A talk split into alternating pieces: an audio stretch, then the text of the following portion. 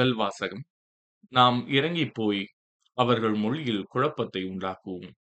தொடக்க நூலிலிருந்து வாசகம் அதிகாரம் பதினொன்று இறைவசனங்கள் ஒன்று முதல் ஒன்பது முடிய. அந்நாள்களில் உலகம் முழுவதிலும் ஒரே மொழியும் ஒரே விதமான சொற்களும் இருந்தன. மக்கள் கிழக்கிலிருந்து புறப்பட்டு வந்து சீனையார் நாட்டில் சமவெளி ஒன்றைக் கண்டு அங்கே குடியேறினர்.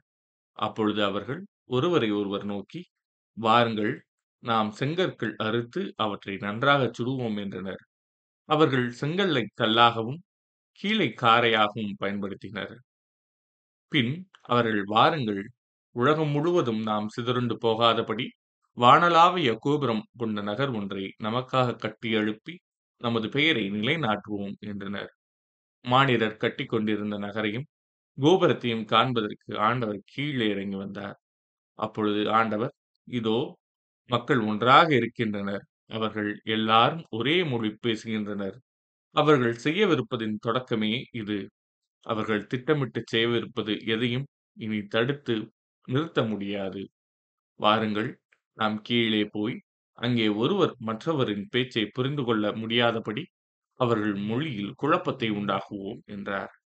ஆண்டவர் அவர்களை அங்கிருந்து உலகம் முழுவதிலும் சிதறுண்டு போகச் செய்ததால் அவர்கள் நகரை தொடர்ந்து கட்டுவதை கைவிட்டனர். ஆகவே அது பாபேல் என்று வழங்கப்பட்டது. ஏனெனில் அங்கே ஆண்டவர் உலகெங்கும் வழங்கி வந்த மொழியில் குழப்பத்தை உண்டாக்கினார்.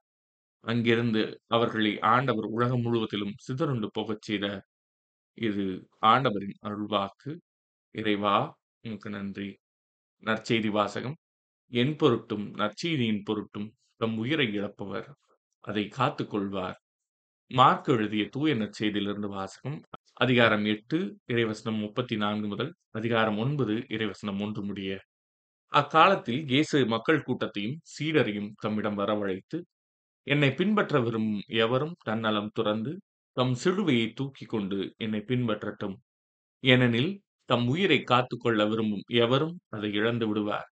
என் பொருட்டும் நற்சீனியின் பொருட்டும் தம் உயிரை இழக்கும் எவரும் அதை காத்துக்கொள்வார் ஒருவர் உலகம் முழுவதையும் தமதாக்கி கொண்டாலும் தம் வாழ்வையே இழப்பாரெனில் அவருக்கு கிடைக்கும் பயன் என்ன?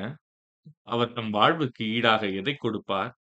பாவத்தில் உழலும் இவ்விபச்சார தலைமுறையினருள் என்னை குறித்தும் என் வார்த்தைகளை குறித்தும் வெட்கப்படும் ஒவ்வொருவரையும் பற்றி மானிட மகனும் தம்முடைய தந்தையின் மாட்சியோடு தூய வானதூதருடன் வரும்போது வெட்கப்படுவார் என்றார்.